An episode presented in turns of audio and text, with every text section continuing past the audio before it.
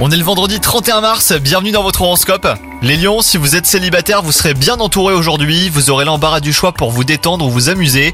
Il n'y aura pas de nouvelles relations en perspective, mais profitez-en et ne vous inquiétez pas pour votre statut amoureux, qui n'a rien de définitif. Quant à vous, si vous êtes en couple, il y a une décision importante à prendre à deux aujourd'hui. C'est l'occasion de voir si vous êtes bien sur la même longueur d'onde sur un sujet primordial.